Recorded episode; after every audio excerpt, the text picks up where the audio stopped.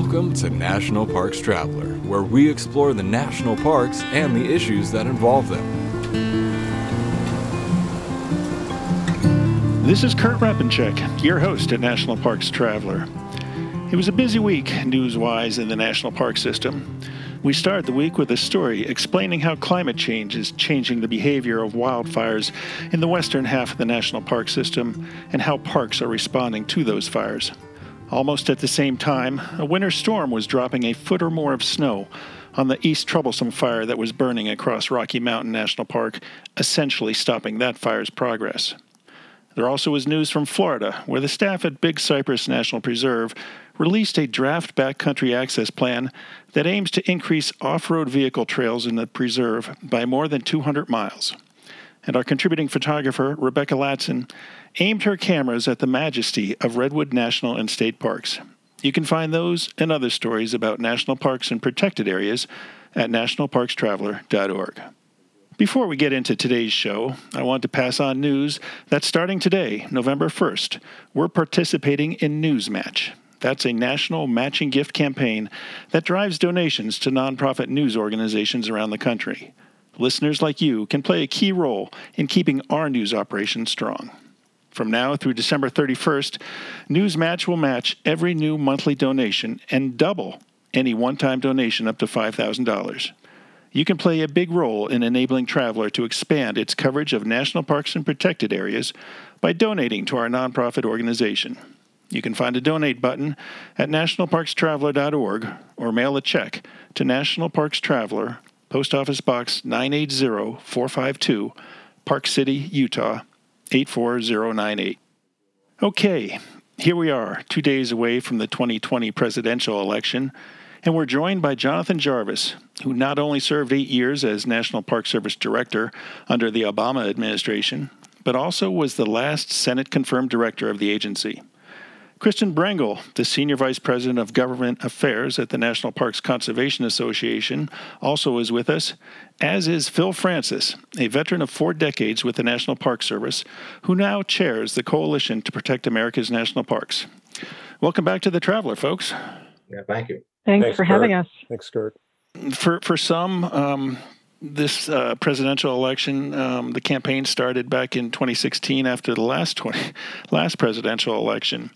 And, and so the, the first question, in, in light of all the um, interest, is Is the outcome of Tuesday's election critical to the National Park Service as an agency and the National Park System as the world's most wonderful collection of parks? Who wants to answer that first? Uh, I'll take a shot at it, Kurt. I, I think it's uh, more critical on this election than any election cycle that I have been old enough to vote, which is over 40 years, um, and have seen many administrations come and go. Uh, this one, uh, I think the future of the agency, uh, our career employees, and our ability to uh, achieve the mission is is on the ballot, frankly. Why is that? Well, we've seen over the last four years a s- systematic dismantling uh, of the environmental bedrock of the laws, policy, regulations that govern uh, the national parks as well as our public lands uh, and the environment at uh, sort of writ large. Everything from the National Environmental Policy Act to the Endangered Species Act uh, to the Wilderness Act. Um, all of those are being undermined by this administration, by the political appointees at the Department of Interior and at EPA uh, and other agencies. And in past administrations, frankly, there has been, you know, a shift in priorities. Uh, a Republican administration will come in and sort of focus on bricks and mortar and fixing the, you know, the facilities of parks, but but not really sort of attack directly the core mission of the agency or the employees, the career employees.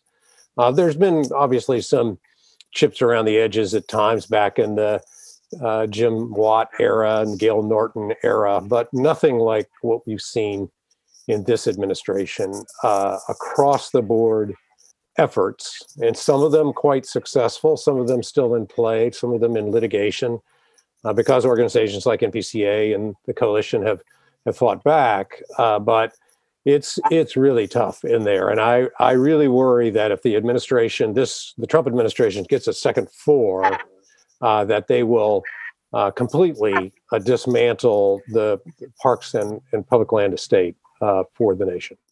Wow, that's a pretty strong statement. Phil, what, what does your organization hear from the field? Not a lot, to be honest with you. Is people are afraid to speak to us. Uh, I know that uh, all of us have our own connections and we're able to reach out to a few people, but if we just call a park and say, you know, what about this issue? What about that issue? Uh, people won't really speak to us. Uh, the first time in my career I've ever had that happen. It certainly wasn't true when I first joined the coalition uh, seven years ago. We were able to reach out and, and and make sure that our understanding of the issues uh, was accurate and that we fully understood the breadth of those issues. But not anymore. Even close friends of mine that I've known for decades uh, refuse to provide any meaningful information uh, any longer. The lack of transparency in this administration, I think, has been a critical, critical problem. And, and as John mentioned, the impacts to NEPA, the environmental laws, the input from the public, it really has been meaningless in the decision making process, it seems to me. So, uh, you know, one of the things I hope to see moving forward, and it's going to cha- take a change in administrations, is uh, that the agency become more transparent again. You know, I remember now everything that you ask for, you have to submit a Freedom of Information Act request. Yeah. And and about two months ago, we submitted a, a request uh, for information about how many employees have been affected by COVID nineteen, and and where were these people impacted.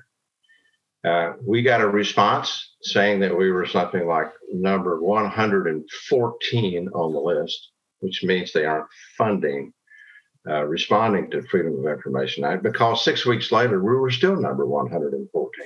And now, two months later, three months later, we're still 114. We have yet to get a response on a pretty easy question. And I know that they have that information. Why the reticence to to speak out to, to the coalition? Is it a fear of retribution? Absolutely, absolutely, uh, and, and, I think that's uh, been displayed recently by the proposal for a new appointing authority, which would allow the administration to dismiss employees for any reason.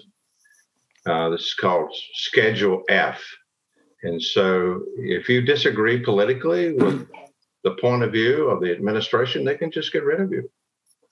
And it's really an ongoing effort, I think, to politicize our agency. And I, and I think for, you know, one of the things I always loved about the National Park Service, we were working for the American people. We were working for the parks. And the political, we didn't think too much about the political point of view. I'm sure if you sat in the director's chair, you had to think about the political point of view all the time. But uh, in the parks, not so much. Uh, we dealt with our local representatives, you know, senators and congressmen and so forth, but but uh, nothing like this today. It's very dangerous, and people are afraid they'll lose their jobs. That's concerning for sure. Kristen, um, I know the COVID uh, situation has um, kind of kept you from your normal um, workday up on the hill and whatnot. But what do you hear from from Congress and from the the, the politicians that you deal with on park issues? Um, do they want to push back against the Trump administration? Are they just afraid to push back and they uh, hoping for uh, a change? Well, I think everyone feels like there's that lack of transparency, like Phil is talking about, and they also just feel generally whenever they ask a question, it just doesn't get answered. So, for instance, um, as everyone knows, the Great American Outdoors Bill passed and got signed into law in August. And this is something that we've been working on for decades and trying to make sure that we repaired parks and got them the money that they deserved. And, you know, seeing John on the screen right now, you know, I just kind of feel like talking about budget issues and you were always frank with Congress about the needs of the park system, and even when it was outside of your testimony, always expressing how more money was needed for staffing and for repairs. And with this administration, they have to, under the law, provide a list of deferred maintenance projects and LWCF projects to Congress by November 2nd. No one has seen this list. No one has been really consulted about this list. And David Bernhardt, the Interior Secretary, appointed a committee of five people who are all political appointees to make those decisions. This is, you know, just not this this isn't okay. The career staff know what needs to be fixed. The regional directors know what needs to be fixed in the parks. Their advice needs to be taken. There's a database of projects that list the highest priority projects. And what is so upsetting about the difference between even the Interior Department and the Forest Service is the Forest Service actually had some public sessions where they asked the public about projects that they might want funded under the Great American Outdoors Bill. The Interior Department has done the exact opposite. Not only have they not ex- included the public or Congress or their own career staff, you know, we don't even know what this list is going to look like on Monday when it becomes public. And so, and we talked to every office that we've worked with, Republicans and Democrats. No one has been asked about these lists. And this is something, mom and apple pie, that we all worked on together, you know, over the last few decades. This should be the last thing that gets politicized. And yet here we are. It's the Friday, you know, it's a couple days before the list even goes to Congress, and none of us have seen it, or the congressional folks that worked really hard on the bill haven't seen it. And so I don't know, Kurt. It's you know, to me, there's no there's no great benefit in being uh, closing your door to people. There's no benefit in not having conversations. We want everyone to love the parks, to feel like we're making progress toward repairing them, and this conversation should be a public conversation. It shouldn't be a private one, and it certainly shouldn't be only governed by political appointees. And I you know, thinking about even just the previous administration, I mean, how important it is to have stakeholders included in, in these kinds of decisions and engaging local communities on this. This is how you build up the Park Service for the future is you get people really to feel like they're a part of the process when we're, you know, when these decisions are being made about money. So excluding people is not the way to go. And I hope no other administration ever does anything like this ever again because it really doesn't help the park system long term. How, how confident are you that a list will be presented on November 2nd? Well, we're hearing it's at OMB um, being reviewed right now, the Office of Management and Budget, which is an extension of the White House. And um, and it's been we've been told by both career staff and political staff that the list will will come out next week. So uh, I'm expecting it this week. Politics and, and parks and decisions made in parks and whatnot. Um, this past week, um, we saw Big Cypress National Preserve release its draft backcountry access plan. And it seems like just the, the latest effort um, to expand on the plan that uh, John Donahue was able to um, craft in terms of off road management in the preserve back in 2000. This one would uh, open up more than 200 miles of ORV trails. What, what's going on with Big Cypress? Why, why are we seeing such a push? You know, it's been there for a long time. And, you know, we, in 2000, everyone, the stakeholders agreed to the 400 miles of routes through Big Cypress. And then there was the additional discussions per an advisory committee on the secondary routes. The issues are the resources down there, the panthers, and, you know, all of the critters, all of the incredible species that are in Big Cypress. I mean, it's really one of the most amazing ecological places we have in the entire country. It's part of the Everglades ecosystem. And treating it like an off road vehicle park is not the way that this place should be treated. And they should be a little bit more selective about the routes that they choose to allow in the park. And so this is going to continue to be an ongoing issue until there's less of a constituency to ride off road vehicles and swamp buggies through this area. But this is not taking care of the park. There's no way. I think that uh, the Big Cypress uh, plan that just came out is, is, is sort of emblematic of what's going on and what potentially will go on uh, around the system. Uh, there are uh, advocacy organizations like the off-road community that are you know working with this administration. They have an open door uh, to uh, Secretary Bernhardt and his team, and that as each individual park goes through a planning process and is is facing you know these kinds of decisions, uh, the politics are going to swing uh, and are going to pull and demand uh, that the park superintendent and the regional directors, and now under the new Department of Interior organization, where park superintendents actually work for a secretarial appointee, this is what you're going to see. So I, I, I think this is just a, an example uh, of a trend uh, that will be occurring across the system, particularly if we have a second four, uh, of a move in the direction of greater, you know, uh,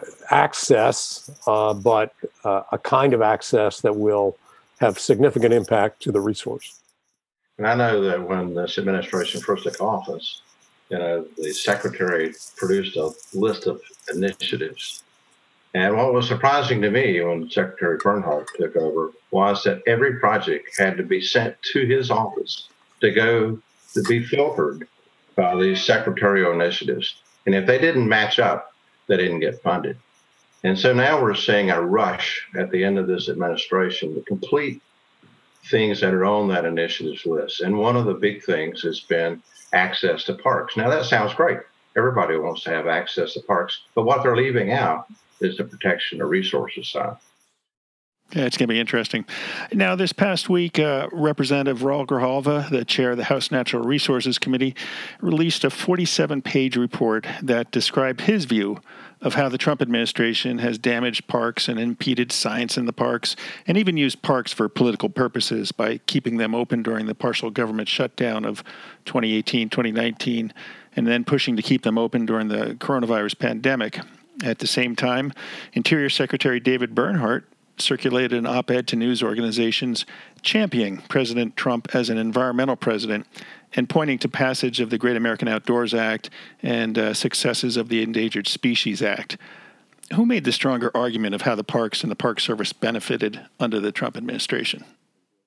So there, uh, there's been a number of organizations that are tracking the rollbacks of environmental regulations, policies, uh, by the Trump administration. I think history will demonstrate that President Trump is the worst environmental president uh, in modern times.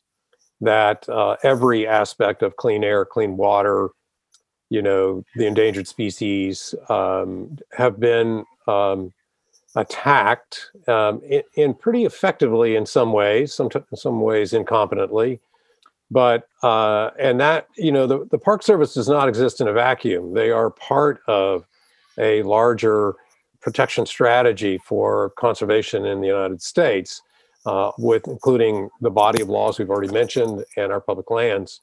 And um, they are affected by all of this. That uh, it's ridiculous to say that that president trump has anything but a, a horrible environmental record um, and it will have its impact not just on the national parks, but on on communities, on public health, uh, on our riverways, uh, you know, on our drinking water, uh, on our on our, the air that we breathe. And these really should not be political issues. Uh, these should be American issues that that have demanded. And I think what worries me the most about a lot of this is that is that you know these laws and policies in our public land estate and our parks were built by generations of work uh, and we thought they were protected. And i think the vast american vast majority of the american people also thought they were protected. And uh, now they are they are being sold to the highest bidder. And we will see the consequences for generations uh, of this. Uh, I'm I'm really worried about it the long term effects of some of this, um, and Kurt, we've talked about this before, is how much Secretary Bernhardt has twisted himself into knots to try to get away with certain um, decisions that he's made. So, for instance, with the government shutdown, you know, here we have a situation where there's a law on the books that says that you can't have staff just working in the parks. And so effectively, you just have a very, very trimmed down version of the staff. What did we see? Not surprisingly, trash pile up at Joshua Tree, some vandalism, people camping where they shouldn't be. We saw Joshua trees getting knocked down. We saw all sorts of things. We even saw trash piling up in Washington, D.C. at the mall. And then you have um, Bernhardt who comes in and says, let's just use fees.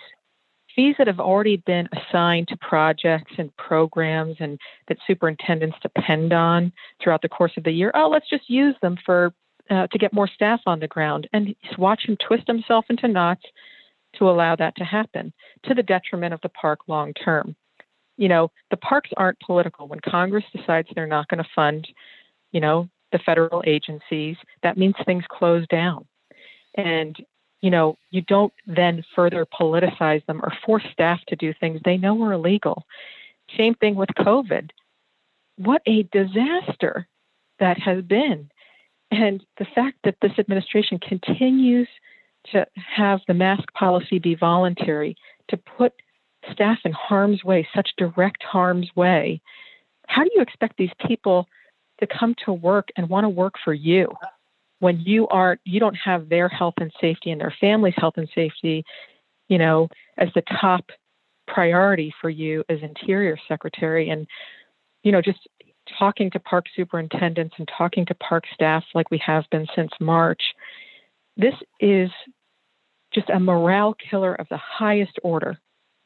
And, you know, you can speak from your perch and you can say whatever you want and you can support, you know, certain policies, but you, you know, putting people in harm's way, I just, it, it it's just amazing to me what has happened. And I, I remember when the shutdown was happening, I just thought this, you know, things can't get that much worse. And then we had the pandemic.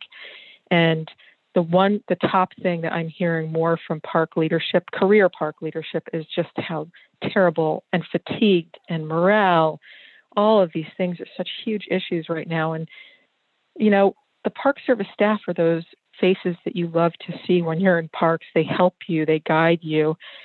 You know, knowing that these folks feel this way and, and feel as though they're not getting the support they need, I think is just terrible. And I think I, I just hope no one takes a page out of this book in the future because this is not the right way to manage any any place, especially our national parks. Well, I want to go back to John's point for just a second and illustrate how these policies are not only affecting parks, but also local communities. In 1994, I arrived in the Great Smoky Mountains National Park and I was appalled at the, the, lack of sight distance. You can only see for about six miles in the summer when you should be able to see about 120 miles. And while and we've improved that with the great work of NPCA and others by about 80%. And, and now the visibility is greatly improved. But the quality of air and water is very important to visitation for the local communities. If you can't see the mountains, it's pretty hard for people to come and say, "Oh gosh, I can't wait to see the mountains. I can't wait to get up on Clingman's Dome and look down over this incredible landscape." Uh, but you can't do it. Uh, and I'll never forget at a public meeting in Knoxville, to our surprise, the American Lung Association showed up at this public hearing. And one of the things they said is, and I know John's worked a lot on, on parks being healthy for people, is that uh, respiratory illnesses were up a third uh, because of this pollution. And so we've made this great progress. And what's happened during this past four years is what allowed this improvement to be made is being reversed. And millions of dollars have been invested to make a positive change. And, and are we going to waste that investment now and go backwards? It doesn't make good sense.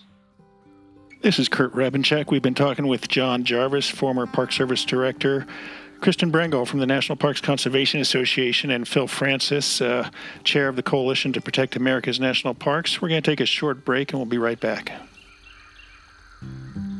Listener and reader support make National Parks Traveler possible every day of the year. If you enjoy the Traveler's content, please consider a donation via nationalparkstraveler.org. Western National Parks Association is a nonprofit education partner of the National Park Service. WNPA supports parks across the West, developing products, services, and programs that enhance the visitor experience, understanding, and appreciation of national parks. Learn more at WNPA.org. We are park stewards to ensure our most wild and historic places remain for generations to come, to safeguard our preferred arena for adventure, reflection, and inspiration. We donate 4% of our proceeds, and that's revenues, not profits, to support America's most wild and historic places. We are Wild Tribute, apparel for the parks. Find out more at wildtribute.com. The Blue Ridge Parkway Foundation is the primary nonprofit fundraising partner for the Blue Ridge Parkway. It is made up of people who have a deep love for this majestic road and want to ensure that its natural beauty and the experiences it offers endure for generations to come. Show your appreciation at brpfoundation.org. Washington State is graced with three spectacular national parks, each different and special in their own unique ways. As the official nonprofit partner and the only philanthropic organization dedicated exclusively to supporting these parks through charitable contributions, Washington's National Park Fund has a mission to deepen the public's love for, understanding of, and experiences in Mount Rainier, North Cascades, and Olympic National Parks.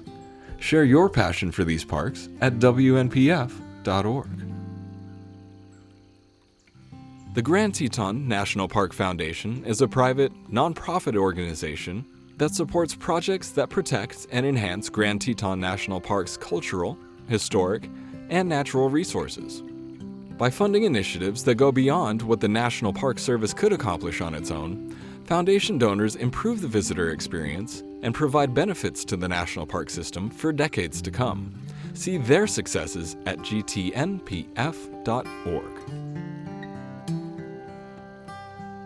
Acadia National Park is one of the 10 most popular national parks in the United States. It is also one of the smallest and most vulnerable. That's why Friends of Acadia exists. Friends of Acadia is an independent organization of passionate people inspiring those who love this magnificent park to make a real and lasting difference for Acadia. You can make a difference at friendsofacadia.org. The North Cascades Institute has a large portfolio it is an environmental learning center, training center, conference center, and leadership center, all set in the splendor of the North Cascades National Park Complex. Learn more at ncascades.org.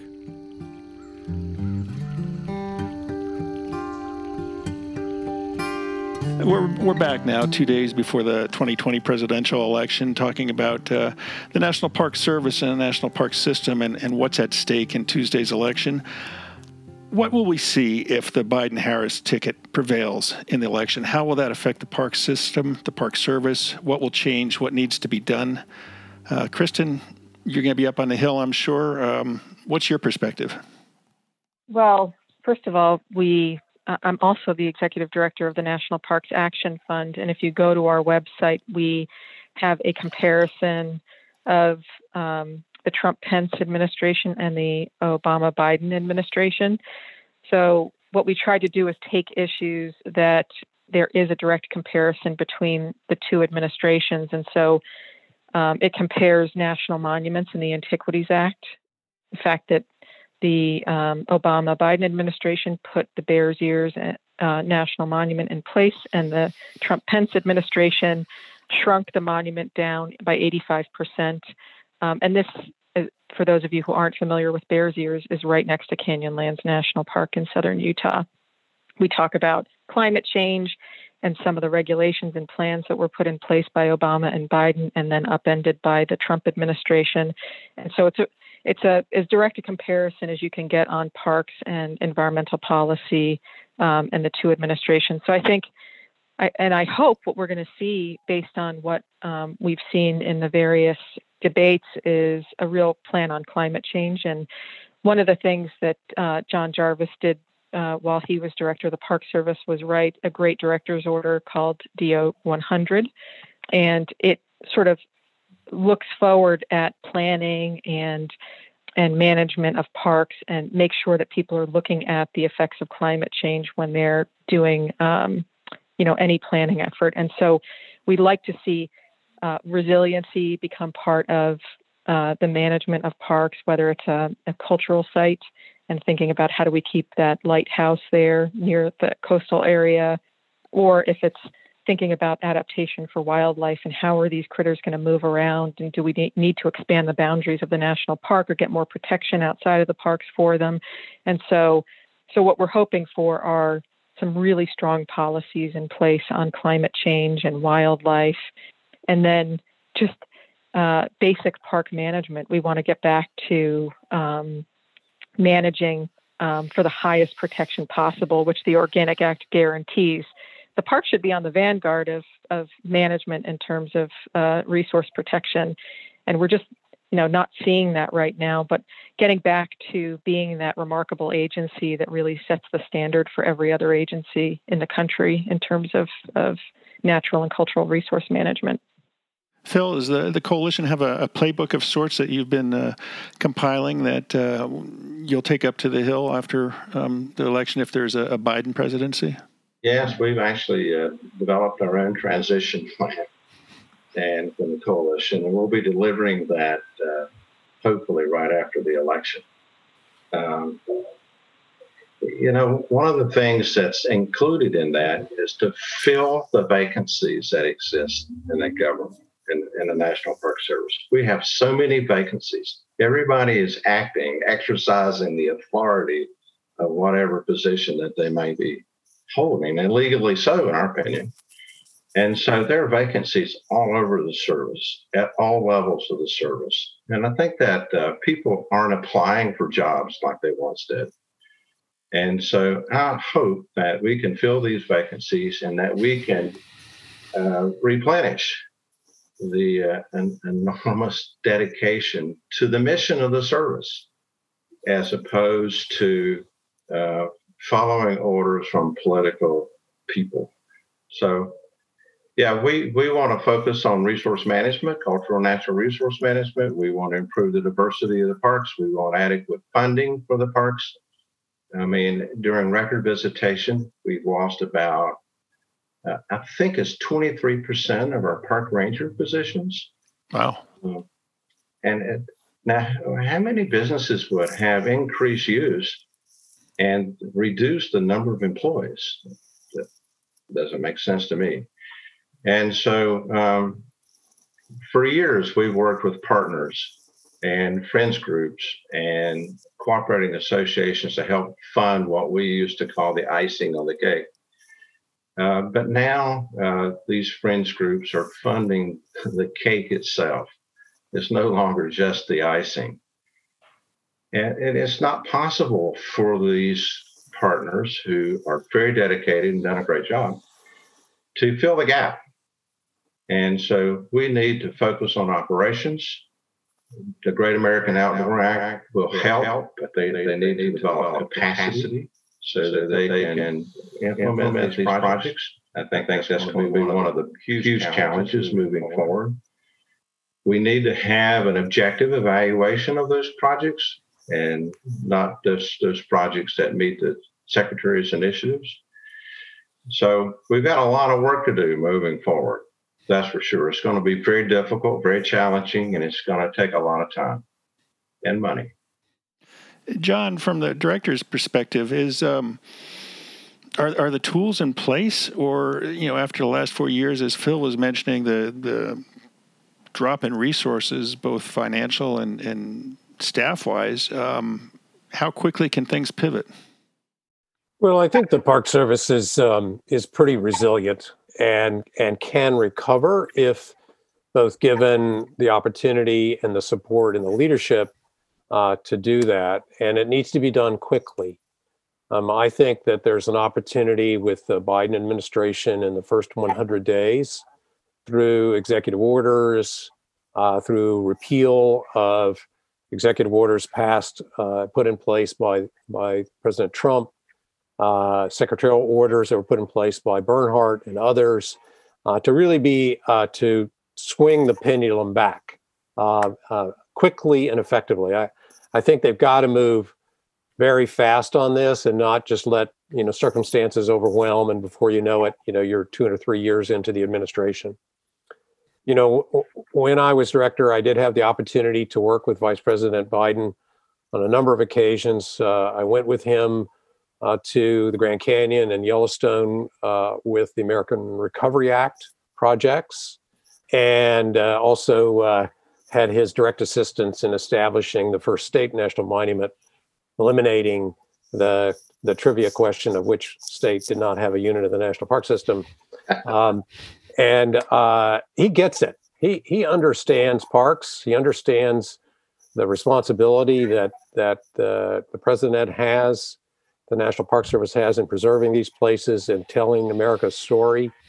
Um, uh, he he connected immediately with the ranger staff uh, in the parks uh, in a very personal way uh, and, and loved being out in those places. And I think we'll see that reflected.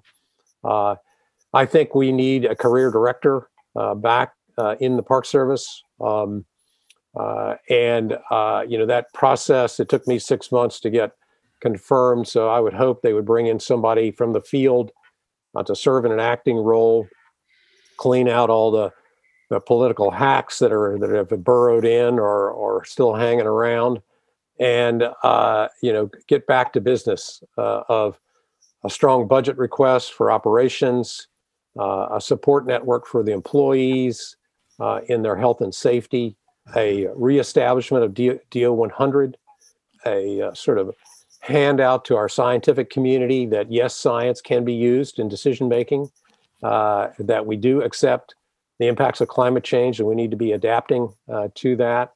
And a reestablishment relationship with our friends organizations. As, as Phil indicated, uh, they become uh, not only are we asking them to cover basic operations, the relationship between the partnerships is really bad. Uh, they have really treated them terribly and disrespectful uh, relationships with our friends organizations and our foundations. All of that's got to be rebuilt and rebuilt with the American people. Uh, that there's trust uh, with, you know, what we've seen with the U.S. Park Police uh, and their behavior. Uh, there's just a whole range of things that need to be reinstated, and I believe that with the right team in Washington, the right kind of leadership and support, uh, that we can pull that off relatively quickly. John, you, you mentioned the resiliency of the, the rank and file and um, the longtime um, superintendent corps out there. Phil, earlier you had you had mentioned the, the reticence of uh, park staff to, to speak out and, and talk about um, what concerns them. If we see another four years of the, the Trump Pence ticket, how will that impact the National Park Service? Well, I think you're going to see a, a, huge drain in institutional memory because I think a lot of people retire. And I think it's going to be more difficult to fill vacant positions with people who are who come in dedicated to the mission and purpose of the agency. I mean, that's why we love the Park Service so much. The former employees and current employees. That's why people continue to try to help. But uh, you know, and, and the lack of confidence uh, in the leadership uh, will continue to grow. Um, you know, when people are working in fear, they're not going to take many chances. Now, they're not going to experiment with new ways of doing business. They're not going to reach out and develop uh, new ideas because they're being told what to do. And if they they veer from that path, they know they're gone. And especially if Schedule F comes into place, where there's nothing but political hacks populating the agency, it's going to be a disaster.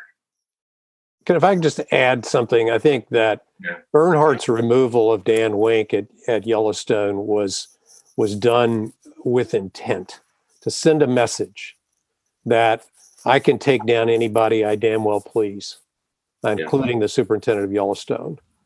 And and you know what that message sends to the field is maybe I don't want to be in that kind of job. You know, maybe I don't want to be that vulnerable uh, and can just get reassigned at will. And of course, the senior executive service, which is you know some 25 employees of the Park Service, that's one thing. You kind of know when you get in that that you have that vulnerability.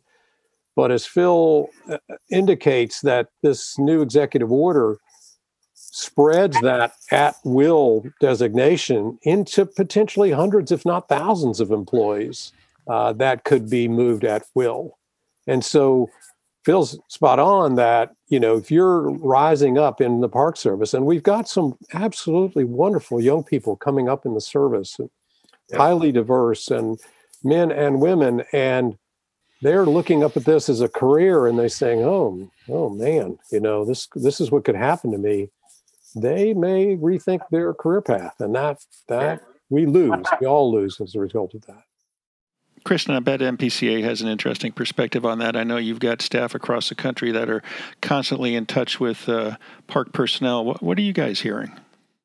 Well, to just to add to the pylon, um, the diversity trainings um, that were attacked by the executive order, and then OMB went back and told every agency to um, look into their current trainings and if they talk about racial diversity and a number of issues that they have to revise the trainings.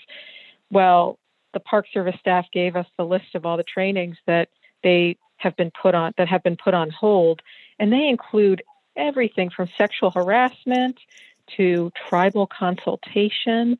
So this means that right now, if you're an employee at the Park Service and you make a sexual harassment claim or uh, an equal uh, employment claim, there's nothing for you.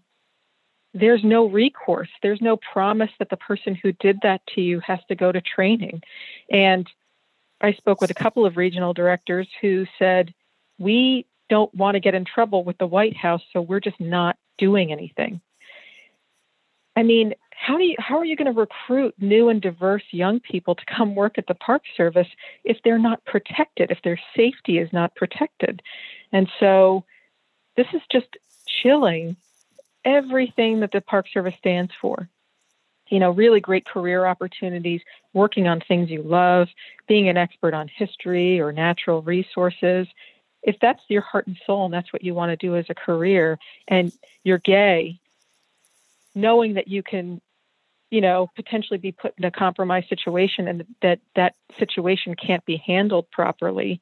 I mean this is just you know part of the sort of morale killing and putting people's safety at risk that we've seen in the last few years. And it's it's so disheartening we want the park service to be on the top of the list of favorite places to work not toward the bottom and right now they're toward the bottom and so that's so disheartening to see uh, when we know what a great institution this is. And so, um, you know, we, we remain concerned about every single one of these policies. And just like Phil was pointing out, they keep coming out.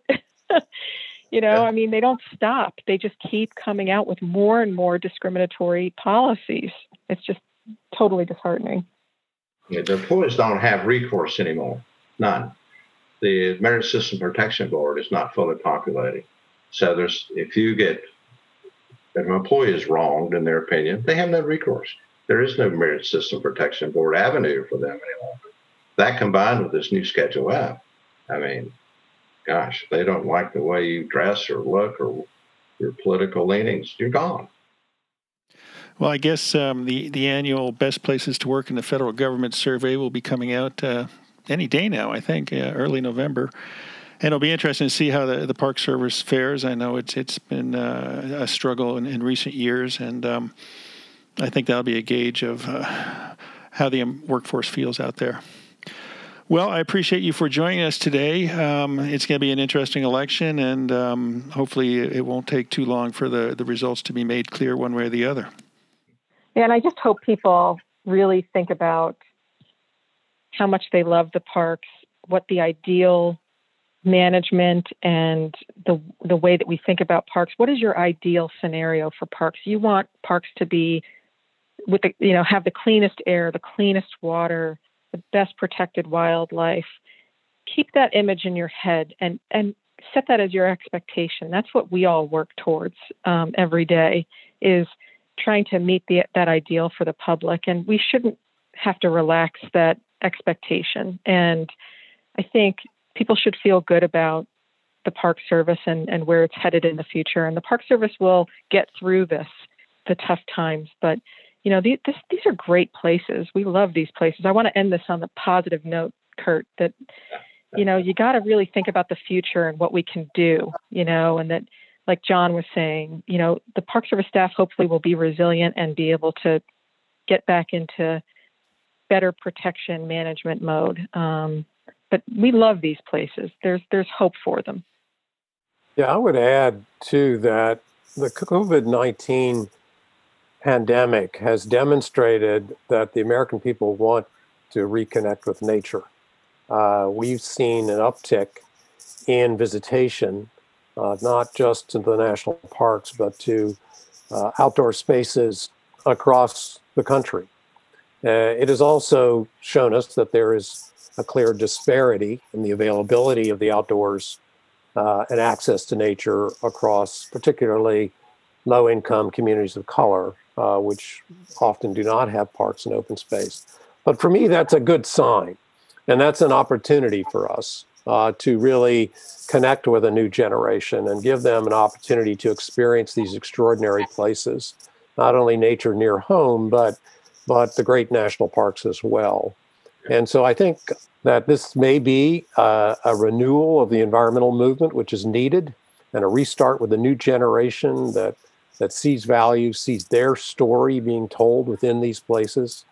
Uh, that is something that we worked on with NPCA and the coalition to add new areas that are more representative of the contributions of women and minorities across our country, places like Harriet Tubman and Pullman and Birmingham. Uh, and I think a lot of those areas have sort of gone into uh, into silence uh, for a while. Um, we were trying to launch some new studies, like the Black Panther study. All of that got stopped uh, by this administration. So I think there are some real exciting opportunities uh, before us uh, if we can uh, get a little change here and, and some support. Well, John, that's a that's a topic for a whole other show. I mean, not only do we need more uh, parklands for, for people to exist and enjoy the outdoors and, and rejuvenate their souls, as it were, but we also need more more um, protected lands for habitat. And um, you know, South Florida is a perfect example of what's going on with the the Florida panther and the development plans that we're seeing come up around uh, not just Big Cypress, but the uh, the Florida Panther Reserve down there, refuge down there and you can just look across the country at, at all the areas where we need to improve those linkages to um, provide for genetic flow between species. And um, yeah, that's a that's a whole nother topic that we could spend a couple hours talking about. We should talk about it. I mean, uh, Governor California announced uh, the commitment to the 30 by 30 uh, Convention of Biodiversity goals here in the state, and working closely with his team, and uh, real opportunity to uh, to achieve some great conservation, a large landscape connectivity, and the like uh, as well, and uh, and to rejoin the world community in conservation, which we have completely abandoned over the last four years. Well, I'm looking at my calendar, and I, I think we should get back together uh, on December 6th to talk about the outcome of the election and, and where things will move. You think it's going to be decided by then? it better be. You're I can't do this anymore. well, Thanks, that's, Jill. that's a date. We'll, we'll take you up on it, Kurt. All right, all right. I'll send the, the Zoom uh, invitation out after we get off the, the show today. Again, John Jarvis, former director of the National Park Service, Phil Francis, chair of the Coalition to Protect America's National Parks, and Kristen Brengo of the National Parks Conservation Association. Thanks to you all for sharing your thoughts and uh, expectations and, and hopes. Thanks, Thanks. Thanks. Thank Thanks, you. Phil. Thanks, Kristen. That's our show for this week. We hope you enjoyed it. Next week, we'll be looking at the value that National Park System lands around Chesapeake Bay provide for the region's bald eagles. And it's a little surprising. For The Traveler, this is Kurt Repanshek. The composers and musicians at Orange Tree Productions have created a unique collection known as the National Park Series that has grown to include more than 30 CD titles.